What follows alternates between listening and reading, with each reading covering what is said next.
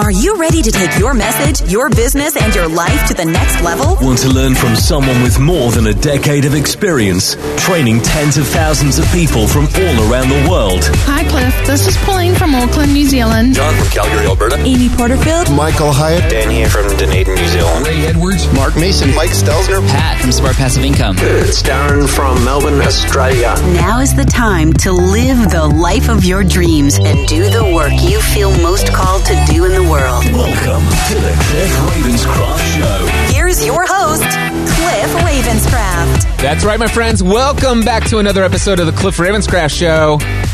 Today I'm going to be talking about creating the life that you want to live by changing your inner game. And it's all inspired by a terrific question that came in from a great friend of mine and also member of the AM group of the Next Level Mastermind. Her name is Leslie Graham. By the way, I encourage you to go check out Leslie Graham on her website at lesliegraham.com.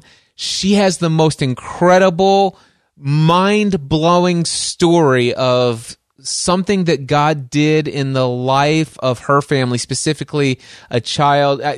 I'm not even going to ruin it for you. Just go check out her website. Unbelievable story. She's also a very incredible woman. Uh, she happens to have a lot of experience working in online membership uh, fields, product launches. Uh, she, she is associated with some pretty high names. Actually, she's the main copywriter for uh, probably the one of the most well-known people in the how to build a profitable online membership site program in the world. She also does some one-on-one coaching, and if you uh, if you want to check out what she's got going on over there, and if you've ever thought about doing your own product launches, your own books that you're writing, whatever the case may it be, she has an incredible amount of experience. Check her out, lesliegraham.com. And I've queued up the question that she sub- submitted to me via Voxer in our AM group of the Next Level Mastermind Voxer group chat. Here's what she had to share. Um, by the way, I asked members of the Next Level Mastermind, hey, would you like to submit a question for me to cover in the Cliff Ravenscraft show? This is Leslie's question. Hey, Cliff. So here's my question. As a fellow achiever and solopreneur, I sometimes find myself envious of the margin you're able to create in your life. What steps did you take to get to a place in your life where you can take days or even weeks off from work and still make a good living? I love this question because, Leslie, I used to ask myself of this question to people that I looked up to as mentors, like Michael Hyatt, Dan Miller. I, I remember in the earliest days of discovering Dan Miller, I was working around the clock, nonstop, just barely putting food on the table for my family in my own online business that I launched. I mean, people have heard my story. My first year in online business, my take home pay was only $11,000 net income. And that was me working around the clock, not even knowing what I didn't know back in those days. But I was following Dan Miller not too long after that. And all of a sudden I discovered that every year for Christmas time, he takes like a uh, several weeks to take his wife Joanne to Chicago and they just go around. And not to mention the fact that every year they go on a cruise together for like 10 to 12 days. And then not only that, but they go on all these other trips. And I'm like, how has he created a life? What steps did he take so that he can take days or weeks off at a time and still make a great living? I mean, is it possible for other people like me to be able to do this? And and then Michael Hyatt. Now I knew Michael Hyatt when he was still working at Thomas Nelson Publishing. And I knew when uh, he was making the transition into full time self employment. And so I knew Michael in the day when he was burning the candle at both ends of the stick, working a lot, uh, and, and loving most of what he was doing as well. But still, I, I remember the time when Michael Hyatt's life didn't look a whole lot different than mine. But then all of a sudden, I saw Michael Hyatt start taking these one month long sabbaticals. He go like every year he goes. I, I think it's at least one now, and maybe he's ramped it up a little bit more. But I, it, I started hearing friends of mine say, "Listen, I am designing my life. I'm creating my life in such a way that I will take off at least 100 days in the in the year ahead. So there will be 100 days or 52 days that I will not work this year." And I remember, look, it's like, how is that possible?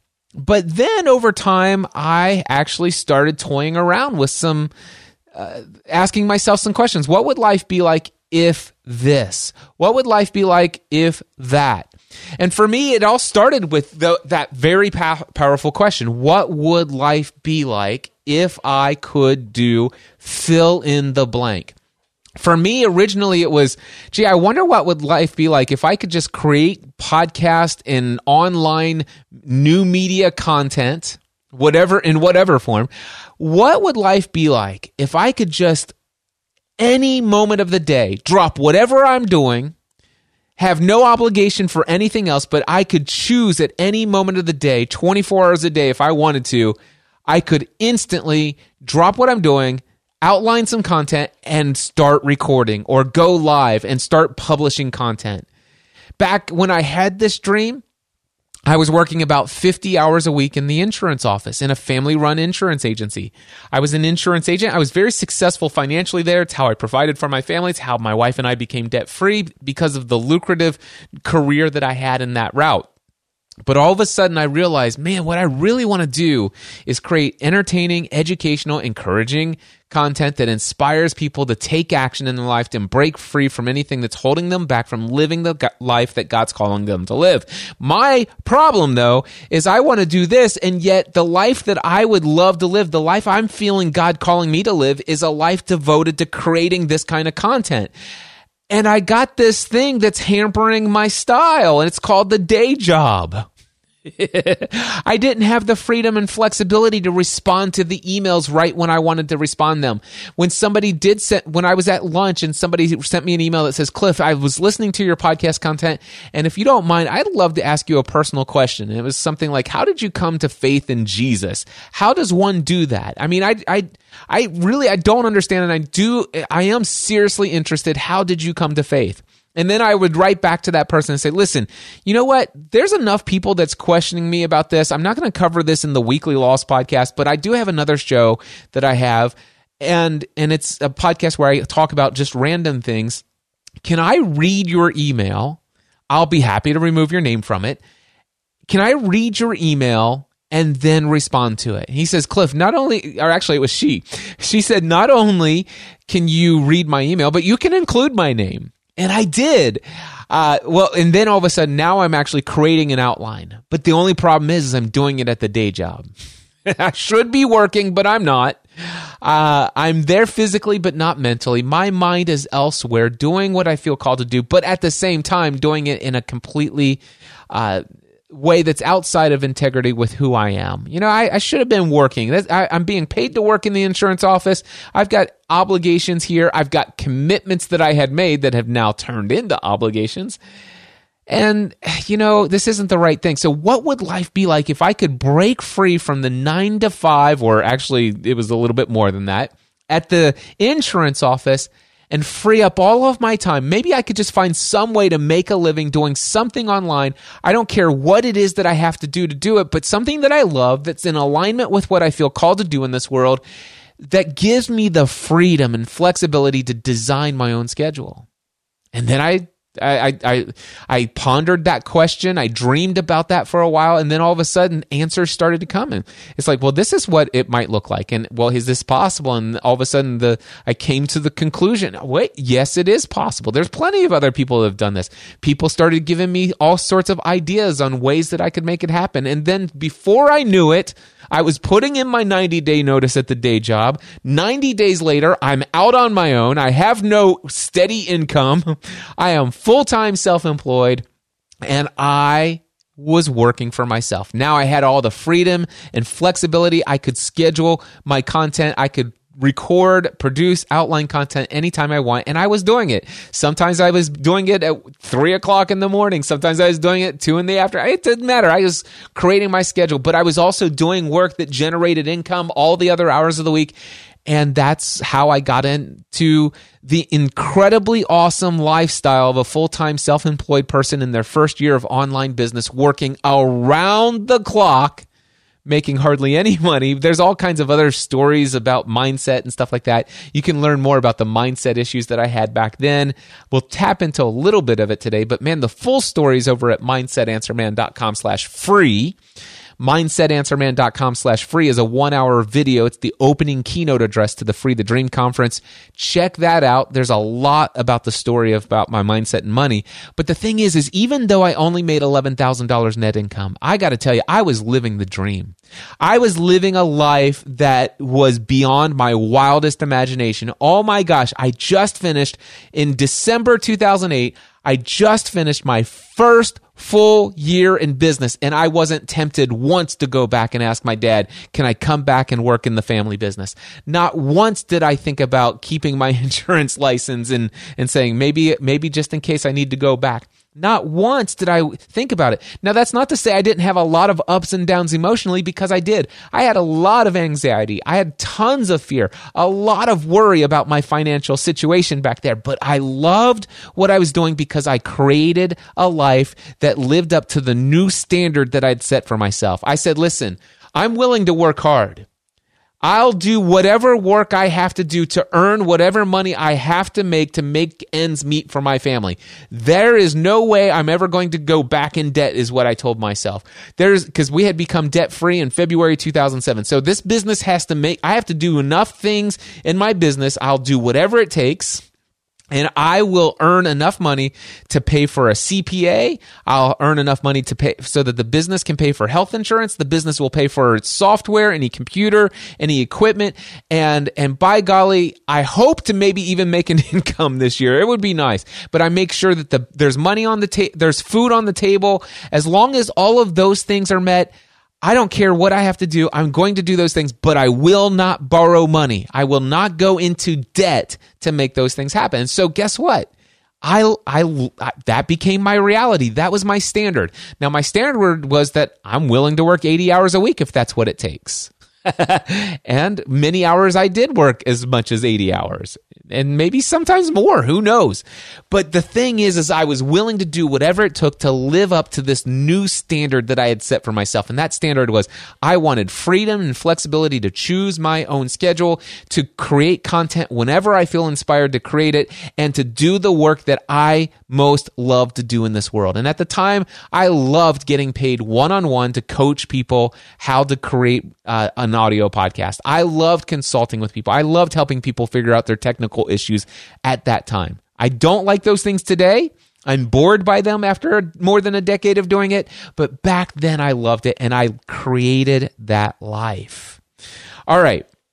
So, the question though is what steps did I take to get to where I am over these past several years? Now, Leslie's uh, been following me for just a little while now, and she has noticed that since she's met me, or maybe she's heard stories of, of the various things. Like, for example, Stephanie and I just recently went for a date weekend, just took four days off and went to Colorado for the weekend, didn't have to worry about my business whatsoever. Uh, I'm getting ready. You know, she, when I first hung, when I first personally met Leslie, I was at a conference for Ray Edwards International, uh, his Copywriting Academy Live conference in Franklin, Tennessee in July. And I was there for four and a half days. And she happens to know because she started following me in social media pretty actively then. And we were conversing via, via Voxer before she joined the Next Level Mastermind. She started to, she knew that I left Ray Edwards event and then I traveled all the way to Montgomery, Alabama uh, for Giovanna Ellison's conference. And then I came back from that I was home for about five days, and then I left again. And where did I go then? Uh, I went for. Um, I, I, came back for a little while. Then I left again for the uh, Tribe Conference by Jeff Goins.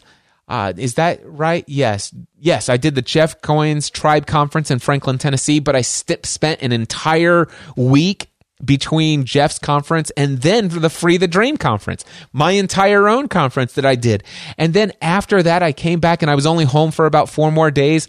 And then what did I do? I took my son to Colorado for 10 days in Colorado, not focused on business. Matter of fact, I, I did show up for uh, a mastermind call one uh, one week but the other week, I had one of my mastermind members facilitate the call in my in my absence. She was aware of that because she was a part of the AM group of the Next Level Mastermind, so she knew that I was in Colorado supporting my son, bonding with him in a way that most parents never even dream of bonding with their children about their love of esports and gaming. And I attended for 10 days a Dota 2 conference or a, a tournament and I had an incredible time. I met the people that my son looks up to. I actually networked with them. I've, I've got the biggest names in esports in his mind uh, to agree to come on a podcast with me anytime I want. I mean, it, it, it, it's like, man, the bonding that we did, it was incredible. Now, there, I did show up and facilitate for out of those 10 days, I did show up and I facilitated two of the mastermind calls, one for the AM group, one for the PM group. But she knew that I was pretty much free all of this time and she saw of that. I came home from the 10 days in Colorado, was home for just a few more days, and then I left for another week in San Diego to hang out with Rich Litvin, the co-author of The Prosperous Coach. Learned a ton of things from him. I did facilitate the meetings while I was in San Diego, but outside of that, I'm hanging out, having a good time, completely leisurely, all of this stuff. And then I even decided to stay an entire extra day to decompress from all of this travel. And I spent an entire day all by myself at the San Diego Zoo. And then the next day, I flew home. And then since then, I, you know, I've, I've just, you know, I, I, she sees the lifestyle that I've been able to sit. So her question is this. Hey, Cliff. So here's my question. As a fellow achiever and solopreneur, I sometimes find myself envious of the margin you're able to create in your life. What steps did you take to get to a place in your life where you could take days or even weeks off from work and still make a good living?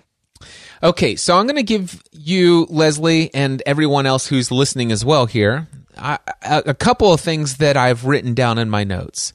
So, first of all, I want to let you know that over all of these years, I've always been incredibly intentional about keeping my overhead low. The, the amount of cost for me to operate my business is extremely low. I have, from the first day of full time self employment, I have worked from home. So therefore, I don't have I don't have like an office space to rent. I've not once. Well, actually, that's not true. I've had I've toyed around with the idea of employees. I've decided for myself, at least in this season of my life, I don't want employees. I don't want to manage employees. I don't want even. I I've had over the years. There was a total of about five years out of the last tw- since January 2008. There's been about five years of that time that I did have a virtual assistant. She was a contracted worker. I did not dictate dictate what hours she worked, and then she only ended up doing. Actually, I had two different virtual assistants. I had Andrea for about a year or so.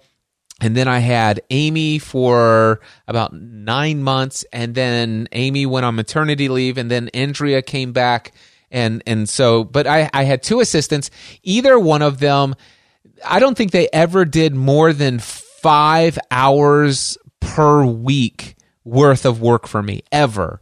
And it was always about 18 to $22 an hour for those 5 hours. So that's the, about the that's the, about the highest overhead I had there.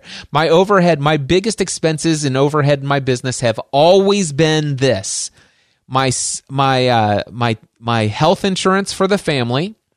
Uh, let's see here my CPA accountant, um, my taxes paid to the federal government and everybody else that gets their share, my payroll to myself, and then a bunch of subscriptions. You know, I, I was just talking to somebody. I pay twelve ninety seven a year to Kajabi.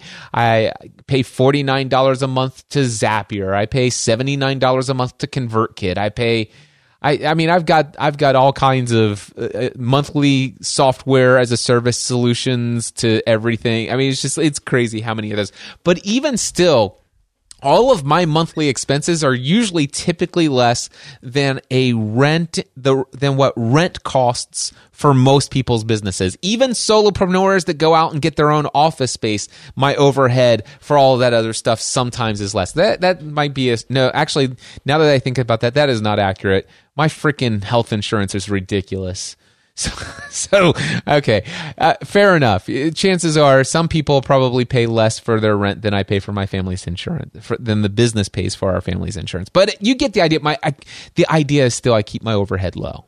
I like it like that. I matter of fact, one of the things you said as a solopreneur, I am a solopreneur. I'm not this entrepreneur who's got this exit strategy of a multi conglomerate building business, blah blah blah. That's just not my vision right now. Not saying that it won't ever be there. And if if if I ever decide to do some other things that might be a part of my future. I, I, may have to grow a team. I may get employees. I may hire somebody. I may have multiple companies. Who knows? It's not what I'm pursuing right now. It's not what I've pursued up to this point. And so I keep things small. And so for me, I, I started to set the standard, and it's all about changing the standard. Matter of fact, um, I, I, have some examples here, and I'm going to talk to you about those after I share what I learned from Tony Robbins. I've used this language a couple times already in this episode, but I've raised my standards over and over again. My standards for life, what I expect, what must happen in my life. So, for example, once Stephanie and I became debt free, and our debt free journey is another podcast episode for another time. We've told our story many times, and it's inspired thousands and thousands of others be, to become debt free. But in February 2007, we became debt free, and that became a new standard of living for us. Listen, we've always been the type of people who will always maintain our financial commitments. If we take a loan out, we will always pay the agreed minimum amount due without fail we will never be a late. We will not even be a day late. If we if we agree to sign up for a service and and I owe I, I owe you money because I committed to paying you money I've always been that person. But there was a time where my standard was it's okay to be in debt. Matter of fact, I remember having an argument with somebody that I love very much, not my wife, by the way, or my kids but somebody that I do love very much and I respect very much. And I told them about my desire to become debt free because that's crazy. You're always going to be in debt. You know, it's okay. Matter of fact, some debt's really good debt. And it's like, and I, so I grew up with it's okay to have debt. And so we had student, I had my own student loan. I had credit card debts. We had unsecured debt. Uh, we, we had so much unsecured debt. We had personal loans for vehicles. We had all this stuff. And I just had so much debt and I taught my wife how to to help me accumulate debt in the earliest parts of our marriage. But when we became debt free in February 2007, we we had set a new standard. It's like, listen, debt free is the life that we're called to live. We don't want, we changed our beliefs about how life must be. We must be debt free and we must get debt free. And it was a challenging journey to become debt free. But boy, once we got it, we said, we're never going back. All right. That's a whole nother story for another day. But, but I tell you what, I changed my beliefs about what life must be like and I changed my standard. Here's where I first now I I didn't know there, there are many times where I've used the the principle of raising my standards where this has happened naturally in my life and Leslie when you hear this it may be for the first time I'm not sure but when you hear this you're going to th- probably think about the many times that you've raised your own standards and not even know that this is exactly what you've done. You, this expansion of your identity, this this changing of your personality or your persona in this world, the mask that we just choose to put on to how we show up. Anyway, I'm going to share with you when my life drastically changed when I became aware of this principle of raising your standard. I heard about it first from Tony Robbins, and I'm going to share with you clips of a piece of content that changed my life forever and I'm going to com- give commentary on each of these clips as I go through. So here's the first clip from Tony Robbins. Ultimately, if you're going to have lasting change in anything, you're really talking about just raising your standards. And what does that mean? Lasting change is different than a goal. You don't always get your goals, but you always get your standards. Maybe it'll help you is to think about it this way. I, I try to explain standards to people with a different set of words. Think of it as everybody in life gets their musts. They don't get their shoulds. Like, think about it. Most people have a list of shoulds, don't they? Don't you have a list of the shoulds, things you should do, you should follow through on? I, I should lose some weight, I should work out more, I should make more calls, I should respond more rapidly to my email, whatever. Whatever your should list is, people love to have their should list be met, but it's kind of like New Year's resolutions. If it does, it's really exciting, but if it doesn't, which is most of the time, eh, it's a little disappointing, but you kind of know it's not going to happen. But when you decide something is a must for you, an absolute must, when you cut off any possible, you say, I'm going to find the way or I'm going to make the way. Human beings, when they resolve things, when they make a real resolution inside themselves, which is they raise the standard and they make it a must, they find the way. So there you go. They, so that's what it's all about. It's about turning something that you should do, would be really nice to do, something that I kind of would like to do, into something, no, I must do this. This must happen. What at whatever cost, I'm going to make this happen. Whatever fear I have to get beyond, whatever obstacles I have to overcome, whatever hurdles I have to jump, I am going to make this happen.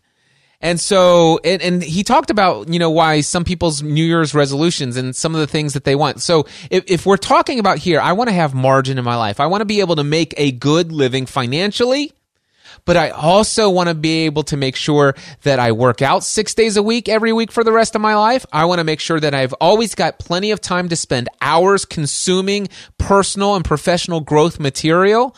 I want to make sure that I always have time to drop everything and take my wife out to lunch whenever I want. I want to be able to go and pick up the kids from school if Stephanie needs me to. I want to be able to go and, and take a leisurely afternoon uh, drive in my 1974 Volkswagen Beetle on a nice blue sky, uh, 80 degree day. I want to be able to go and take a power nap anytime I want throughout any given afternoon.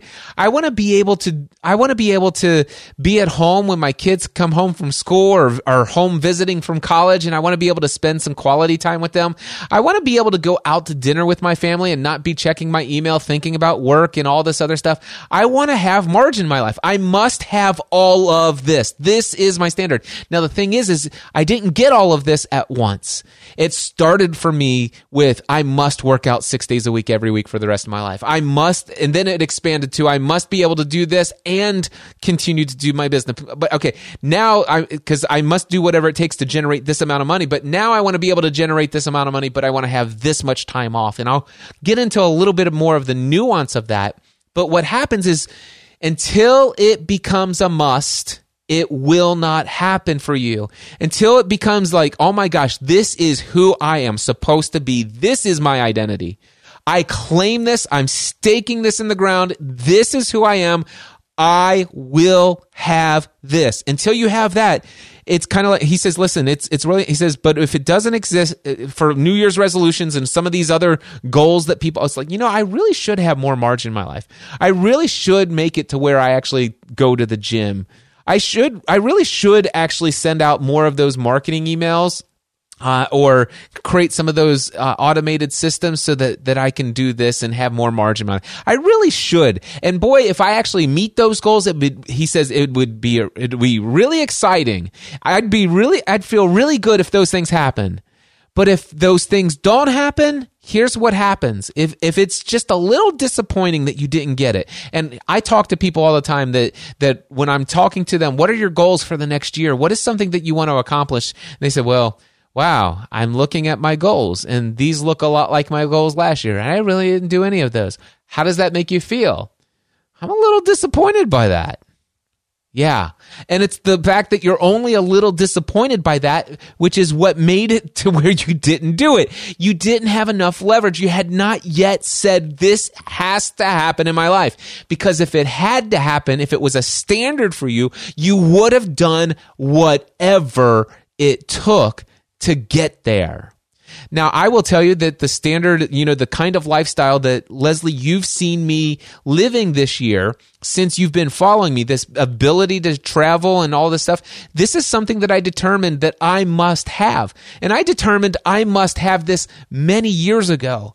But still, it took me time to do the things necessary to figure out all of the things that did and didn't work to finally get here and also I'm going to hopefully tra- share with you some very transparent things that that you know it don't get too many crazy ideas about how what a you know what uh what did you how did you ask the question? And still make a great living. Don't don't get me wrong.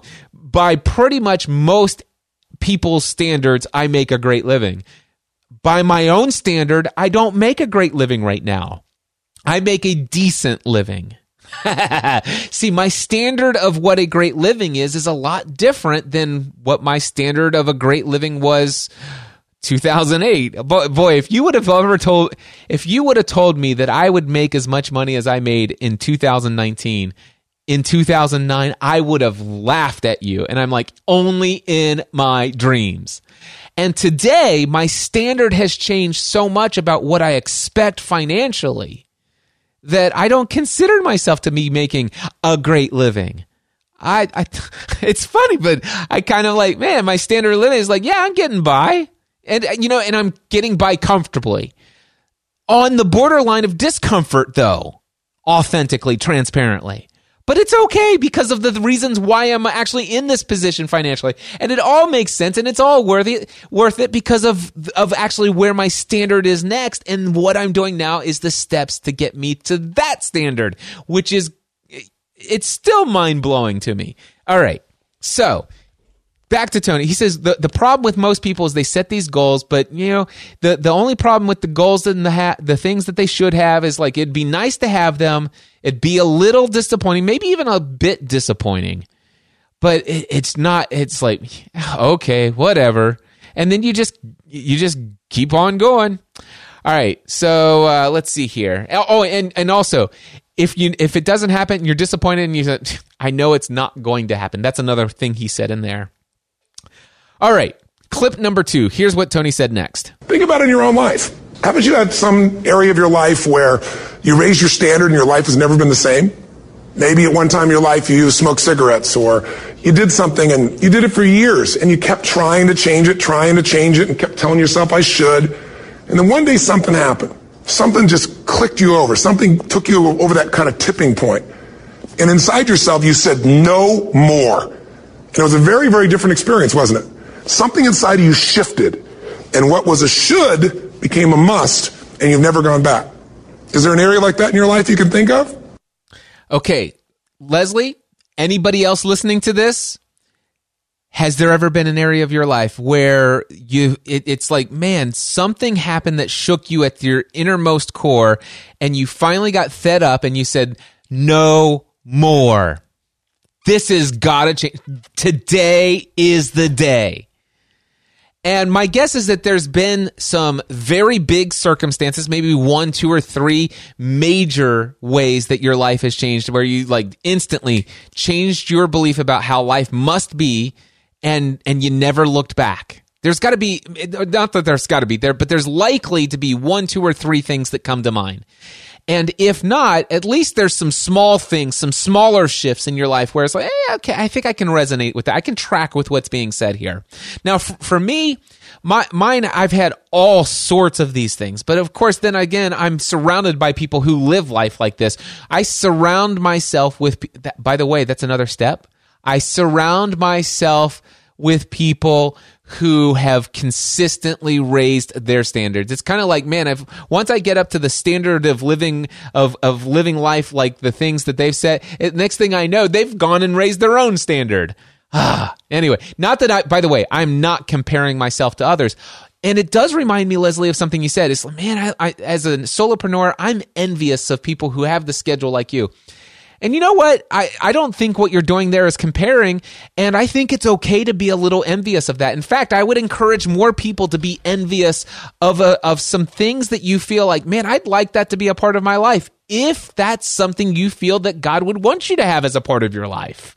You know, sometimes I think we need to get a little bit of discomfort about how overworked, overstressed, overhurried we are in life so that we can begin to finally experience the peace that Christ has gifted us, that has made it available to us. He says, Come to me, all of you who are weary, overburdened. I will give you rest. I will lead you beside still waters. Don't worry about anything. I'll take care of you. I'll clothe you. I'll feed you. Don't worry. I got this.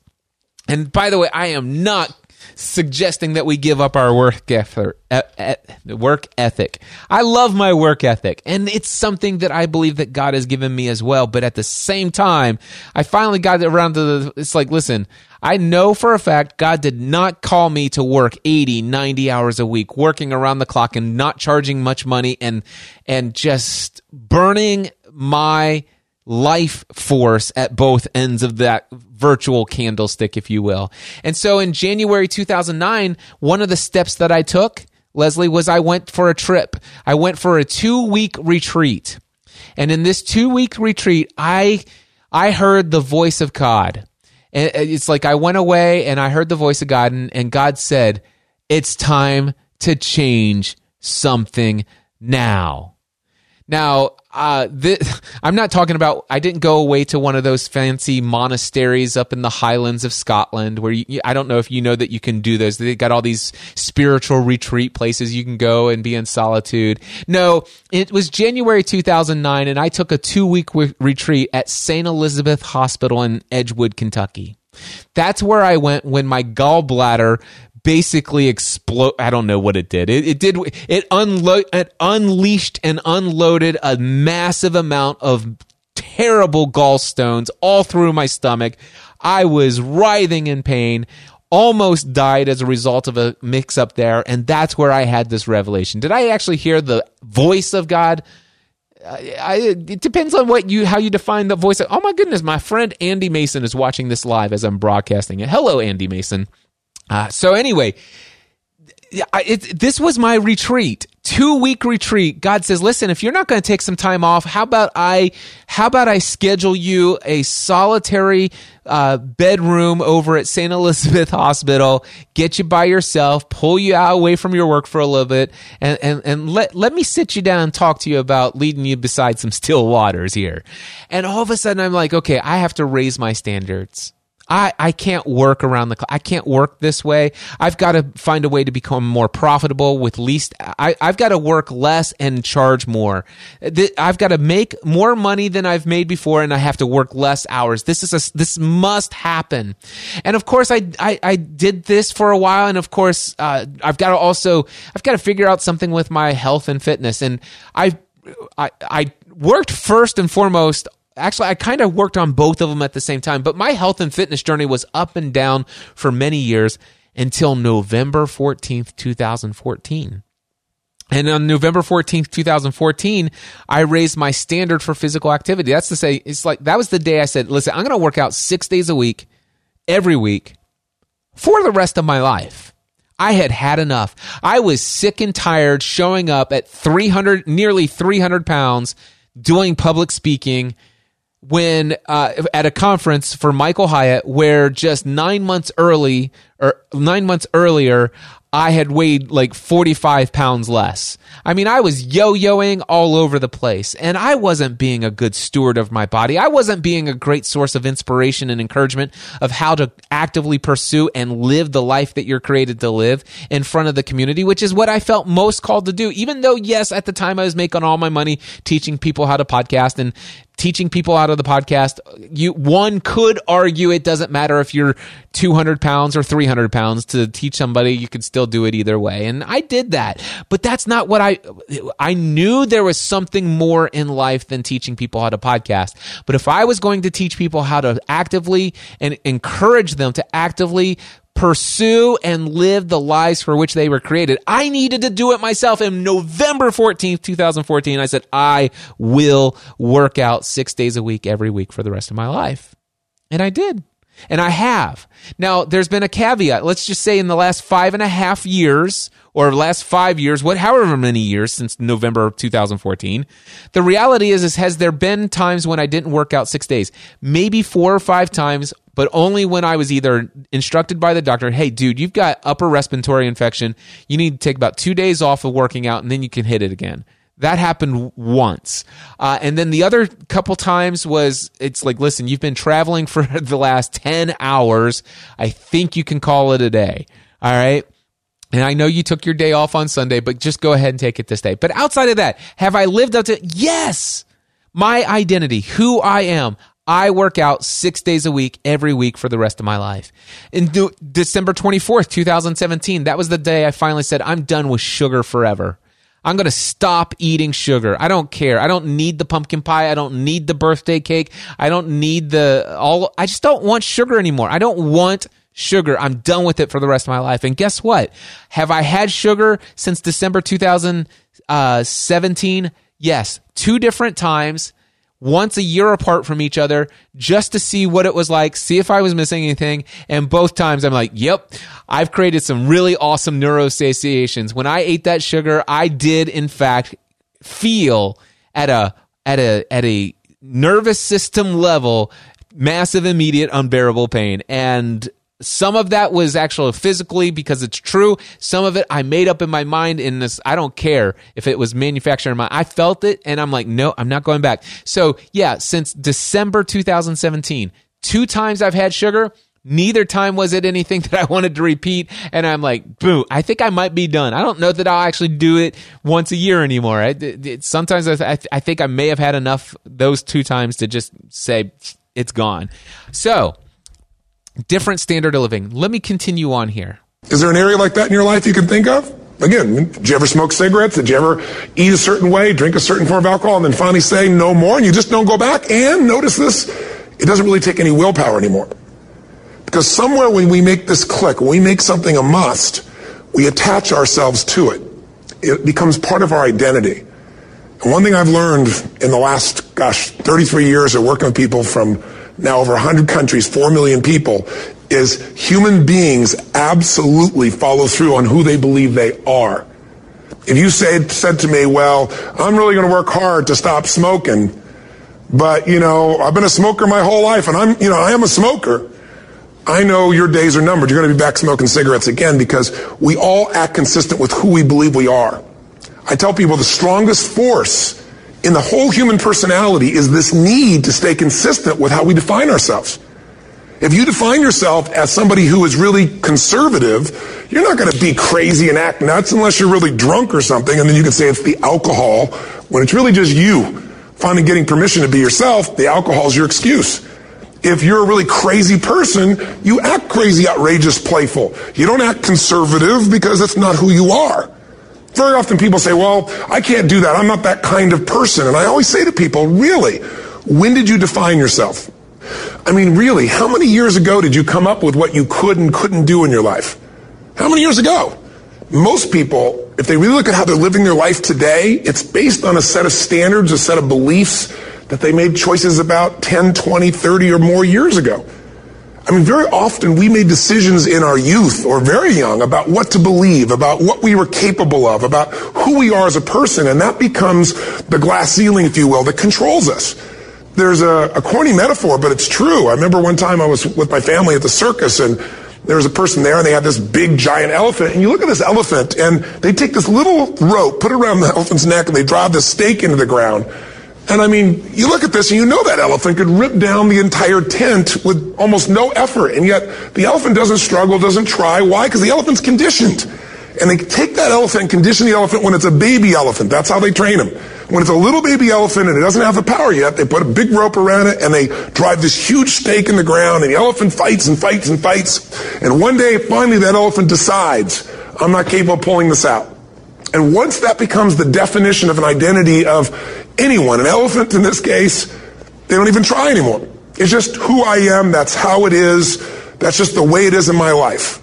I'd like to ask you to take a look at any place you've got a limitation and ask yourself, when did I decide to accept that limitation?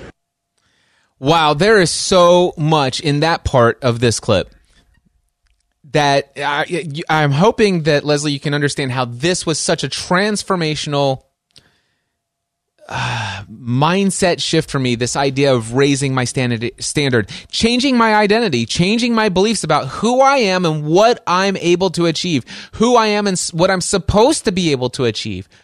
Um, wow. So, for example, I love the ideas of the conservative person. He'll never go out and act crazy because he believes that's not who he is. A little side note, by the way, is this is why I'm not a huge fan of personality tests. Now that's uh, difficult for me to say here right out, just putting it out there because so many of my close friends and so many of my mentors in life, they're like, man, uh, they're, they're the Briggs Meyer or whatever. They're the disc profiles. There's the Enneagrams. There's the, I mean, there, there's the strengths finders. I mean, it's like, man, everybody seems to want to put themselves in a box of who, identifying who they are and then understanding that, okay, now that I've been diagnosed with this personality, then all of a sudden, um, uh, Uh, now I I have to act according this the way and this is this is this is these are my weaknesses. So all of a sudden you read this list of things that tell you okay okay I'm I'm a dominant and something or something and it's like okay these are the things you're really good at and it's like yeah I am really good at those and here are your weaknesses blah blah blah it's like oh yeah I do have those weaknesses and then all of a sudden it's like, well, you know what? I'm to go all left. I'm to double in my efforts on my strengths. And because those are my weaknesses, I'll just delegate all that stuff out. And some of those times where there might be something that is a, that is currently actually is a weakness, but it's not something that always has to be a weakness. I, I we have to be careful about this language. Uh, what did he, what did he share in here? Uh, you know, he talked about the person who wants to quit smoking and says, I'm going to quit smoking. I'm really going to try, you know, but I've always been a smoker. You know, it, it, everybody in my family's always smoked. Uh, you know, and so it's going to be hard. And I just recently heard somebody say, you know, it's like, listen, I, I want to work out, but, you know, I really hate the cold. I hate going to the gym. I hate this. And I can tell you right now, the more that you continue to tell yourself and, and, convince yourself that I hate this, I'm not good at this, this is not the what I, I'm not a morning person. I don't I'm not able to ever get to sleep on the night before I travel. All of this other stuff. Keep telling yourself those stories and that's you're to that's your identity. That's who you that's what you believe about who you are. And he said this. He says the strongest force in all human personality is to is the need to stay consistent with how we define ourselves. So if I define myself, I hate going to the gym. It's too, I, am not an early person. I can never get up in the morning. I just am too tired. I, I can never get the energy I need. I, I don't have enough time. I, the, you know, it's just like, it must be nice for them, but it's not me. It's, it's, this is my, this is my lot in life. I might as well just not worry about it. Just, it's just the way it is. And that's how we continue to get, but we have to change our beliefs. It, when you say something, it's, it's not something I should do. This is something I must do. I will do whatever it takes to make this ha- make this happen. And sometimes what you ultimately want to get doesn't happen immediately. Like for me, I ultimately wanted to be able to have a ton of margin to be t- able to take all this time off, travel, do these things, and have all of this margin and freedom in my life. But to get to that place, I had to try a lot of things that didn't work before I found out what did work. I actually had seasons in my life where there was very little margin. I was working more than most people could ever imagine working. But I, I did all of that to, but with the mindset of I'm going to find a way to tweak things to ultimately I find a formula that will work for me of work that will allow me to generate X number of dollars with only X number of hours so that I have the freedom to work out, time with my wife, time with my kids, time with myself, all of this other stuff this is my standard and I will get there. Start with the clear picture, decide that you must have it. Don't worry about initially how it's going to happen. You first have to change that it must happen. All right. So I love the elephant metaphor. The idea of so many times it's like, listen, we've told ourselves this is how I am. This is just how it is. Uh, this is the this is the way my life is.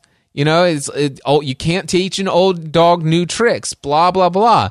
I, th- this is this is the career that I uh, plugged myself into 25, 30 years ago. I thought I was only going to do it for ten, but I'm still here today, and now it's too late. Keep telling yourself that, and you're no different than the elephant that is th- this gigantic, powerful, strong elephant that is tethered via a tiny rope to a stake in the ground that you could easily yank out and go do whatever you want. But as long as you argue for your limitations, you will get to keep them every time. All right. Clip number four. Again, the strongest force in the human personality is this need to stay consistent with how we define ourselves. Because if you don't know who you are, you wouldn't know how to act. Once you lock in on that identity, your brain finds a way to keep you there. If you say, uh, you know, man, i am overweight, I've always been overweight, I'm big boned, and that's the story you've got, then you're going to always find a way to get back there. That's your settling point. That's your identity. That's where things lock in. If you see somebody who's in really great shape, you ask them, do you work out? You know the answer. Yes. How often? And they'll tell you three times, four times, five times a week, whatever. In a seminar, I'll ask people, who here works out at least five days a week? And I'm stand up. And you look around that room and you know that they work out five times a week because you can see their body. You don't just get a result without some kind of action, without some form of ritual. Ritual meaning actions you do consistently. Now, do you think those people that are out there working out five days a week, do they have more time than you do? Or I have, or anybody else? Of course not. Is their life less busy? Of course not. It's just a must for them. They must work out that way, and they've made that turn, and their life changed. So I'm not saying you have to work out five days a week. I'm just saying whatever you really want, wants don't get met consistently. Standards do. Okay, I love that clip. A little reiteration of things we've already talked about, but here's the thing. Your identity how you define yourself that's your settling point. That's the however you're defining basically where you are today that's how you defined who you are. That's what if you're settling if you are settling for anything less than what you feel that God has called you to live it's because you've settled for the identity that you have today. You've said, This is who I am. Yes, I know this is the life that God has called us to live, but I don't know that it's necessarily for me because this is what I've got. These are all of the limitations that I could list out why that life is not possible for me. I missed my turn. I'll just settle here. I, so your identity is your settling point. The other one, he says, people who work out five days a week. I work out six days a week. Do you think I have more hours in my day than you? Absolutely not. Then he asked the question, do you think, uh, do you think people like me are more busy than you?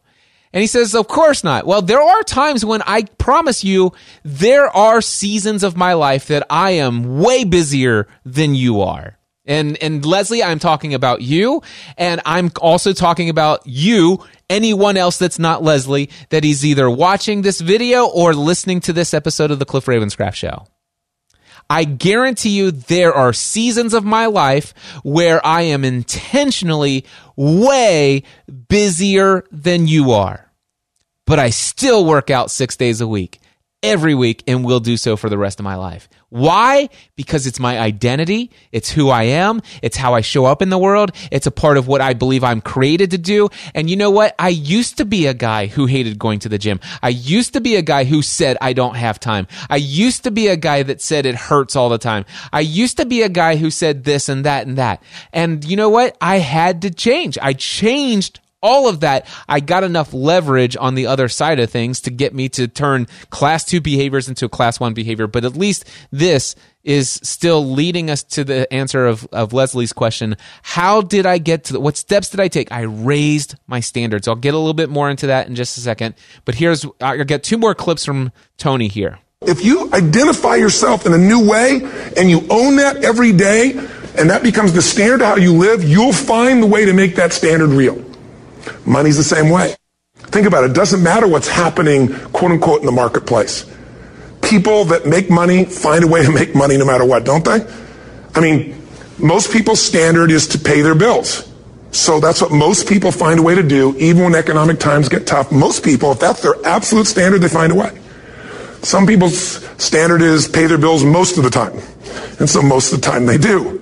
Some people's standard is not just to pay their bills, but to take care of their family and maybe even some of their friends. And they find a way. In fact, you know, some people may be in a family where they don't have enough money. They barely have money to pay their bills. They work their guts out. And then somebody, their mother, their father, somebody else, their sister gets ill. And there's not enough money to take care of it. Nobody else has money in the family. They don't either, but they find a way to get that money to take care of their mother or father, don't they? And pay their bills. They never could do it before. Why? The situation made them raise their own standard. And not everybody does that. Somebody else in the family might have money and still not take care of their mother. It all comes down to the inner game, my friends. Changing your life is a change in the inner game. The outside world you can't control, but you have absolute control over this one if you learn the dynamics of what shapes you. And identity is one of those simple, clear fundamental basics that if you start, start to shift it, everything else will shift in your life as well. Absolutely, and, and I don't need to. I mean, you can just go back and listen to that again. I, there's one more clip, a 21 second clip, and then I'll I'll slowly wrap this up here for you. You know, somebody once said you can take all the money in the world out of the hands of everybody, out of all the wealthy people in the world who are really successful, give it to other people. It wouldn't take too long. Those people would have it back in their hands. It's not because they're manipulative. It's because they have a standard. Some are manipulative. Don't get me wrong, but they got a standard of what they're going to find a way to make happen. I'm just simply saying to you, take those three magic words and live them. Raise your standard. So, Leslie, what steps have I taken? I had taken so many different steps and I didn't document everything out, but just a couple areas of my life where I, I, changed my standard. Number one, I changed my standard. I don't want anybody else to dictate my schedule. I don't want to have an employer that tells me where I need to be. I, don't want an, empl- I raise, I raised my standard. I no longer want to live a life where I am told who my clients are. You have to work with these people. I don't care how much they yell and scream and cuss on the phone you have to serve these people. You have to show up at the office these days of the week. If you want to get paid, you have to do this work. You have to be here these hours. I, I, I was I changed my standard and so I became self-employed so that I had that freedom. I wanted that freedom. Freedom of my own schedule was a new standard. That was one of the big changes in my life. That was a change in my identity. I am a full-time self-employed freedom over my own schedule human being. Boom, new identity, new life. Now, of course, then I was like, man, I, I, I realized that my new boss was a tyrant. and he didn't know much about business back in the day. Didn't have a clue what he was doing. Terrible boss, aka myself. And so I had to actually, uh, I, even though I, I, I suffered financially that year, challenged after challenge, but still I found a way. I still had that new standard. I will not go back into debt. I will not borrow money to make this business stay solvent. I will make sure that all the bills are paid. I will make sure our family has health insurance. I will make sure that the CPA, I will make sure all of the monthly bills and subscriptions for computer and all this other stuff, all the computer services, internet fees, all this, I will make sure all of those bills are paid. I will make sure our mortgage is paid paid, I, which was the only debt we had. So we were debt free minus our mortgage, if you guys are wondering. So I will make sure our electric bills always paid on time, never a day late. I will make sure that, um, I will make sure that all of our other utilities are paid. I will make sure that there is food on the table for my families. I will do whatever it takes to make sure all of those. That's my standard. All right. And then eventually, after my wake up call, after my two week retreat in the hospital, um, that's the first time I've ever used that metaphor, but I, am going to start using it. I think I'm going to make it a little bit more colorful in the future. But uh, after my two week uh, my two week retreat uh, getaway at the hospital, I came back with the standards like I must work, I must charge more, earn more money, in less hours. And of course, that's when I started taking a day off. And this, like, I must. So, by the way, I eventually, after it was actually nine months that I finally said, my new standard is I will not work on Sunday. And then I finally came up with a standard I will not work on Saturday and Sunday. I must earn all of my money. Actually, I must earn more money than I'm making now in five days a week instead of seven and five days a week instead of six you know and, and i just kept upping it upping it upping it back and forth doing all these things. I finally got to the place where my life was set up in such a way that I was able to work work really hard 6 months out of the year and take it really easy 6 months out of the year. And so for me what that looked like was podcasting A to Z an online 4-week group ch- training program. And I'm like what would life be like if I could take every other month off and just and like go anywhere? and there's that magic question again. What would life be like if fill in the blank? Great question to ask yourself. So I started asking myself, what would it be like if I could take half the year off? And and well, it, I okay, not obligated to serving anyone, answering people's questions, being on call, scheduled meetings. That, that's having the freedom and flexibility to travel anywhere with my family, but still make a minimum of two hundred and forty thousand dollars a year. How could I do that? And so that's kind of the the route that I took. I'm like I, I created that lifestyle. I'm like, listen, I must make two hundred forty thousand dollars a year.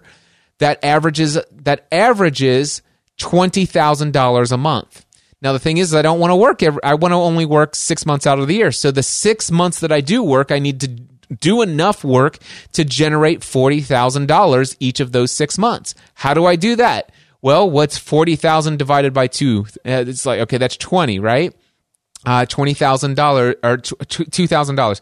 Anyway, I, I figured it out. If I if I could figure out how to do something where I add two thousand dollars worth of value over a four week period of time for twenty students, then I could. Is that? Am I doing that right? Two is. Oh gosh, I hope my math is correct because I'm because the pricing of A to Z changed over the year. So let me just make two thousand dollars times twenty students. Yeah, I'm right. Forty thousand dollars. So on average, I had twenty students in the course for four weeks at $2,000 a piece. I just made $40,000 and it took me 30 days to uh, market that, but that's 30 days of creating content, 30 things 30 days of just doing things I love, and I could be doing all of the things to market to to attain those 20 new clients. I I did all of that work over the course of a month and I could be doing that while traveling with my family. There, for example, there was two weeks in between a podcasting, two different podcasting A to Z courses. I went to Europe for two weeks with my family.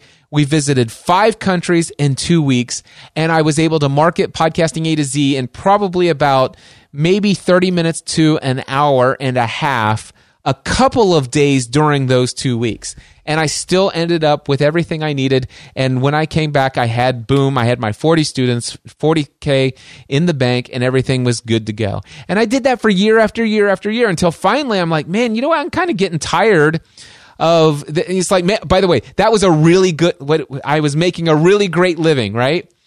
that was a really great living for me for a while. And when I say really great living, I'm talking about the income, but I'm also talking about the amount of time that I work. And I mean, I'm working hard for four weeks, six times out of the year. Don't get me wrong. I worked hard. And those were the seasons where, let me tell you, I was, I was working hard.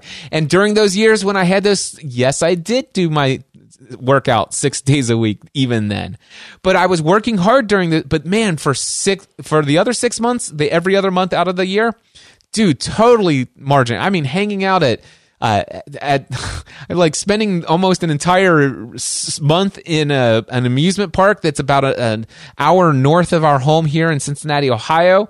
Uh, you know, just just doing fun, having fun in life, having lunch meeting after lunch meeting with people traveling in from out of town, just living the dream.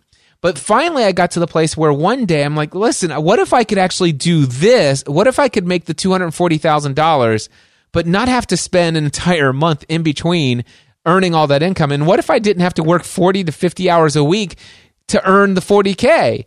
And then all of a sudden, I started to, you know, I started to dream about all of that. I wondered if I could make a living for people, you know. How, so what happened was I started to ask myself this question. Leslie, I started to say, what would life be like if I could make a living from doing facilitating mastermind groups where those mastermind groups generated $240,000 a year in income?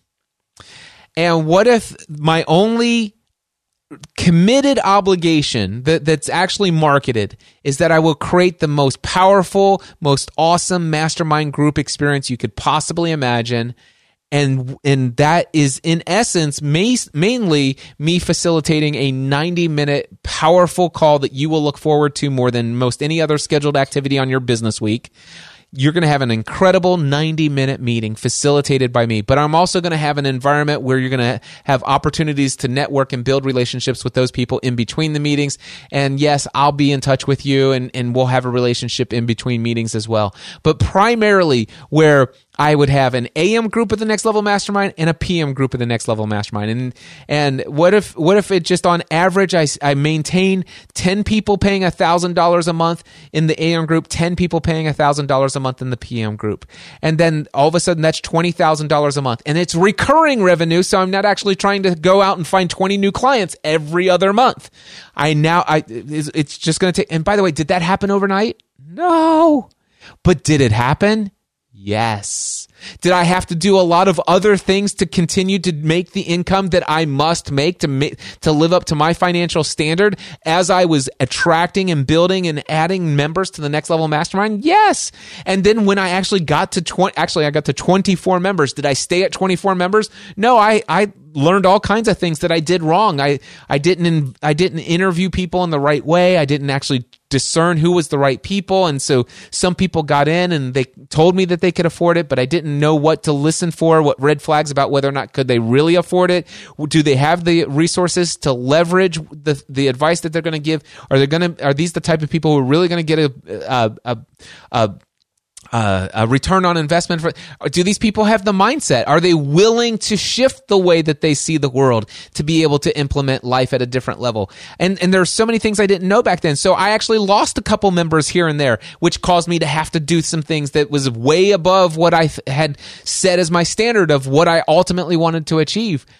But ultimately i got to the place and today i am at a place where and, and by the way i don't charge a thousand dollars a month anymore to the next level mastermind as you know leslie was one of the final people that got in before i raised the rate to $25000 a year or if you don't pay up front it's actually $2250 a month and so I've raised my standard even higher. But the thing is, is I am in a place today because I said, listen, I want to get to the place where I can generate that, this income with only this amount of hours. Now, let me tell you something. For those of you who are hearing this, I don't want you to think that I am facilitating two mastermind groups, which currently has, I think as it sits right now, I have 21 members of the next level mastermind. 20 of them are paying $1,000 a month. One of them is paying $2,250 a month or he could choose to pay in full for 25,000. Now, I currently have room as I'm recording. I'm recording this on Wednesday, January 29th, 2020. Uh, but this podcast episode is not going to be released as episode 638 of the Cliff Ravenscraft show until March 6th of this year. I'm that far ahead because I've been so inspired with content and I've had a lot of margin in my life. Um, so anyway, but right now I have three spots open. And to fill those spots, I know exactly how to do it. I'm not doing it the internet marketing way. I'm doing it through one-on-one 90 minute coaching experiences. I'm using the prosperous coach method. And I know that I will fill the remaining three spots that are currently open with people who will pay either $25,000 up front or $2,250 per month. And because of that, I, and I'm aggressively working towards that, I've raised my standard to where now at the end of this year, my income should be no less than 360,000 from recurring revenue from only only the next level mastermind because I'm going for third. I want to get my recurring revenue from the next level mastermind to no less than thirty thirty thousand dollars per month. Now the thing is, is Stephanie's also working on building her business and she's got income that she's got coming in. I've got other products and services that I will probably offer. You'll probably, if you haven't heard already, I'm going to be offering one on our one day business masterminds. Um, and by the time, let's see, by the time this comes out as the Cliff Ravenscraft show, I've already done a one day business mastermind in San Diego the day before social media marketing world.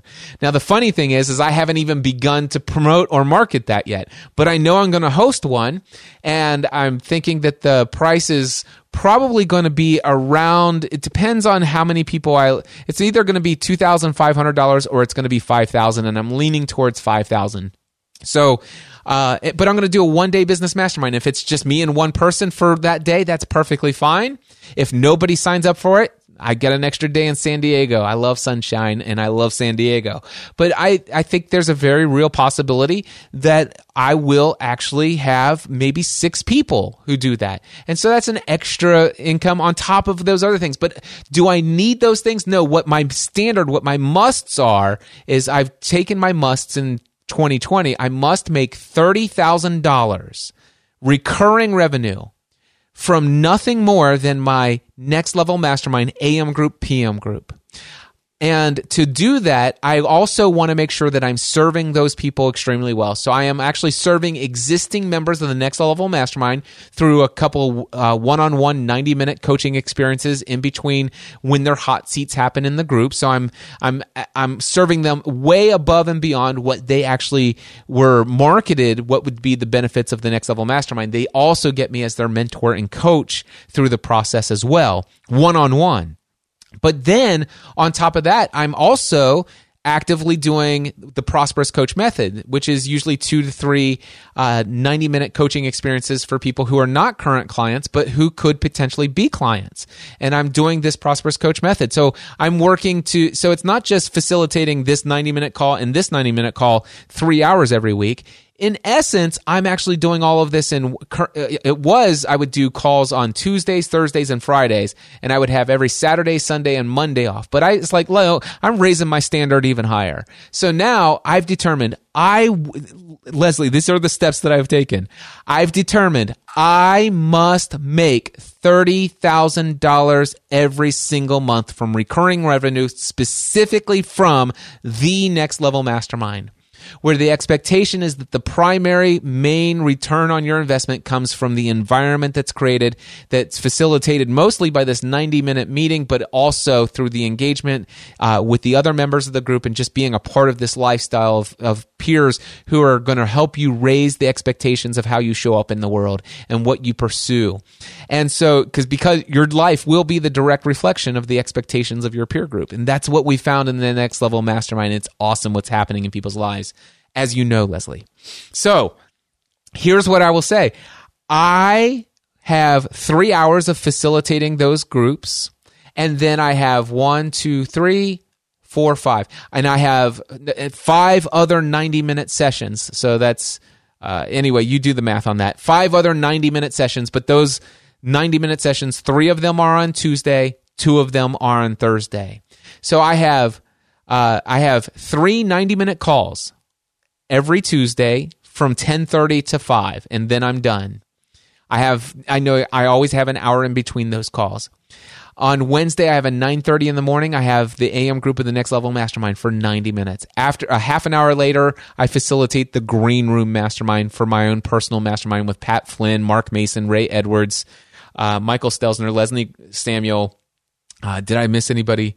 Michael Stelz. Anyway, with the Green Room Mastermind. I don't have anything scheduled on Wednesday afternoons. I don't. I, I was doing one podcast interview per week. I have currently paused that for right now. Although if somebody asked me and it was a good fit, I'd probably put them on a Wednesday afternoon. But I don't have to. Uh, it, it, it's not necessary for my marketing strategy. Um, and then on Thursday, I have two 90 minute calls. One's at 10:30 a.m. One's at 1 p.m. All right. And so those are those are two 90 minute coaching experiences on Thursdays. Then I have the rest of Thursday afternoon. I usually take a, a very fat nap on Thursday afternoon.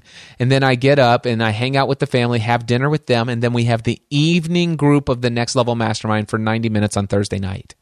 And I am in a place right now where my standard is I will have no scheduled commitment. My calendar, if you were to ask me, Hey, Cliff, are you available on Friday? Yeah, I am. hey, Cliff, are you available on Monday? Yeah, I am. Do you, don't you need to look at your calendar? No, I don't. Why? Because my standard is I must live a life where I'm making a minimum of $30,000 a month from the recurring revenue of the next level mastermind. And I must be able to serve those people so powerfully well that they are getting well beyond what they ever expected as a return on their investment for being a member. I do this through facilitating an incredible weekly environment of the next level mastermind. Ask any existing member. I also serve them above and beyond that through engagement with them as their personal mentor and coach in ways that they never dreamed that they would get that kind of access to me, blowing their minds with that, but still mostly having all of that happen through those five calls, those five 90 minute calls on Tuesdays and Thursdays. So that's my life, but I do not schedule anything with anybody. Uh, the very rare exception very rare. And it, let me tell you, it is extremely rare. But I can tell you right now, my standard is that that's, I must generate all of my money in those t- blocks of time and have every thir- Friday have every Friday, Saturday, Sunday and Monday all to myself. And by the way, I also want to make sure that nobody ever books a, a, a 90 minute call with me on my calendar more than X number of days in a, a week or X number of weeks in advance, unless they're an existing client, because then I can easily negotiate a, a a shift in in scheduling. If I decide I want to, if I decide I want to go spend a week to ten days or fourteen days in Europe, uh, then I can actually just do that and just not make those ninety minute calls available.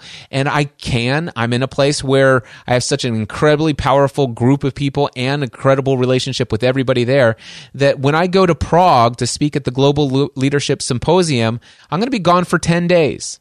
And that week, I'm going to, I think Rick Lingberg is going to uh, facilitate the AM group of the Next Level Mastermind that week. And Stephanie is going to facilitate the PM group of the Next Level Mastermind that week. And in my free time while I'm there, I will listen to those calls and I will be a part of Voxer and I will chime in. But during the times that those things are on, I'm going to be doing things in Europe. I'm going to Prague for a couple days. I'm speaking to emerging world leaders for uh, three hours, teaching them mindset stuff to achieve the things they want to do with their countries that they're going to run, their their economies that they're going to manage, the politicians that are going to run for office. I mean, I'm teaching world leaders. That's like, what?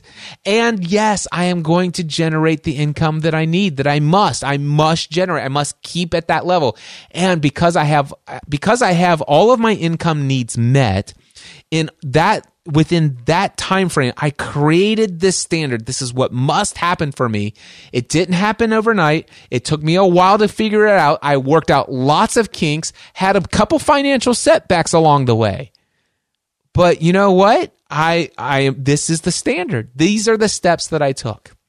So leslie the answer to your question. Let me let me play your question one more time. Hey cliff. So here's my question as a fellow achiever and solopreneur, I sometimes find myself envious of the margin you're able to create in your life. What steps did you take to get to a place in your life where you can take days or even weeks off from work and still make a good living?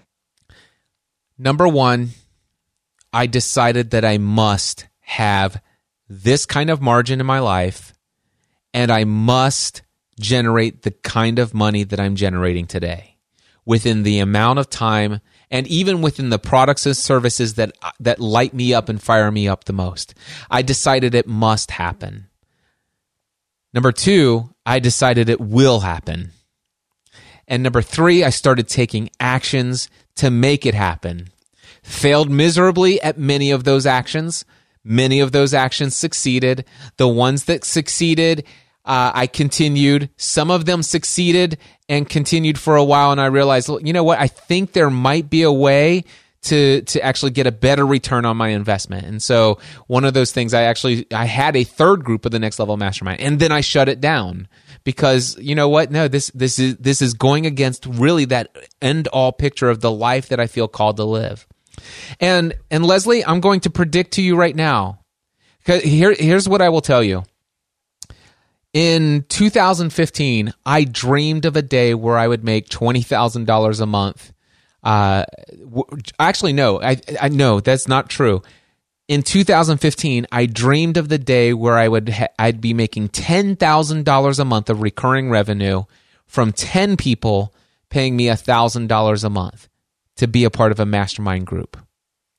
Today, I'm living above that standard. But back then it, it was a challenge and it took me a long time before from 2015 all the way through here to, to lots of things to, took place. And most of it was mindset, limiting beliefs. This is not who I am. People won't pay me for this. This is, there's no tangible product, blah, blah, blah, all this other stuff.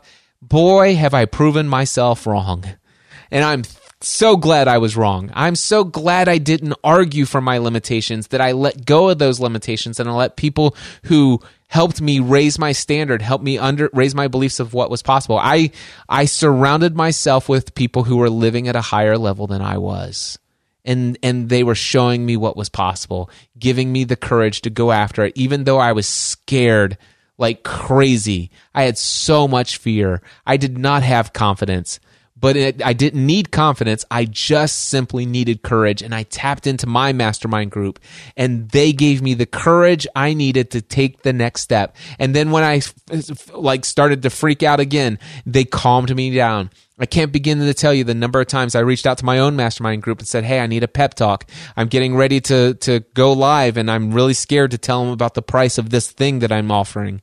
Um, got lots of fear. Who would do this? And it's like, next thing you know, I've got 14 people who paid $2,000 a piece to come all from all over the world for a next level workshop in my home something that I, I, I like, man, I don't know that anybody will do this. And Ray Edwards like, yes, they will. In fact, you should charge five thousand, Cliff. Please charge five thousand. And I'm like, I can't do that. He's like, well, then do two thousand. Then I go to two thousand. Well, now I'm at the place where I'm, I'm actually doing workshops for five thousand. So, anyway, I, I, I took actions. I took actions. I took actions. I failed a lot. I succeeded. I, I, I tapped into my my resources around me, the people who were living life at a higher level, and and my life became the reflection of the direct a direct reflection of the people that I surrounded myself with the most, that my peer group, my mastermind group. My life today is a direct reflection of what my closest friends in this world, the Green Room Mastermind expect me how they expect me to show up in the world. They won't let me settle for less. They'll let me make mistakes every now and then, but initially, if if it get if it goes too far, uh, they they start kicking they start kicking me in the rear end. And say, oh wait, ah, you sure you should be saying that to yourself? Are you Mister Mindset answer man? I'm like, oh, okay, I got it. Leslie, I hope that helps you. It's it's about changing your it's changing your identity. I am going I am I must be one of those solopreneurs. I must be one of those solopreneurs who can take days or weeks off of my business and still make a great living. I must be a solopreneur that makes X number of dollars consistently every single month from doing this kind of work that I absolutely know that I love, that is valuable to my clients, and it serves them at the most powerful way. I also must be able to generate that kind of income for these clients in X number of hours through the week so that I can always make sure I have time for my physical fitness and health. I want to make sure that I have time to read and relax. I want to make sure that I have time for naps in the middle of the day. I want to make sure I have time for lunch with my husband or my wife. For you, it's your husband. For me, it's my wife. Uh, I want to have time to hang out with the kids in the backyard in the afternoon and just drop what I'm doing whenever I want to do it. I want to be able to have the life where we can go away for weekends, weekend getaways. I want to have the life where uh, in two weeks' notice we can do a four day weekend in Colorado. I don't not just want it. It'd be really nice to have it, but boy, if it doesn't happen, I'm a little disappointed. But that's just my life. No, we're talking about raising your standard. You must have this. It's changing your identity about who you are. I am the type of person who never works out less than six days a week. I am the type of person who never eats sugar. I am the type of person who creates amazing content because he feels inspired, never because he just feels like he needs to show up and, and do it because it's an obligation, because he made a commitment to do it weekly. I am the type of person who is going to serve my clients well above and beyond their wildest expectations, even though I sign up clients who already come in with really high expectations. That's who I am. That's how I show up in the world. And that's what I encourage you to do. Change your identity, change your life. Until next time, my friends, I encourage you to take everything you do to the next level. Mindset, answer man.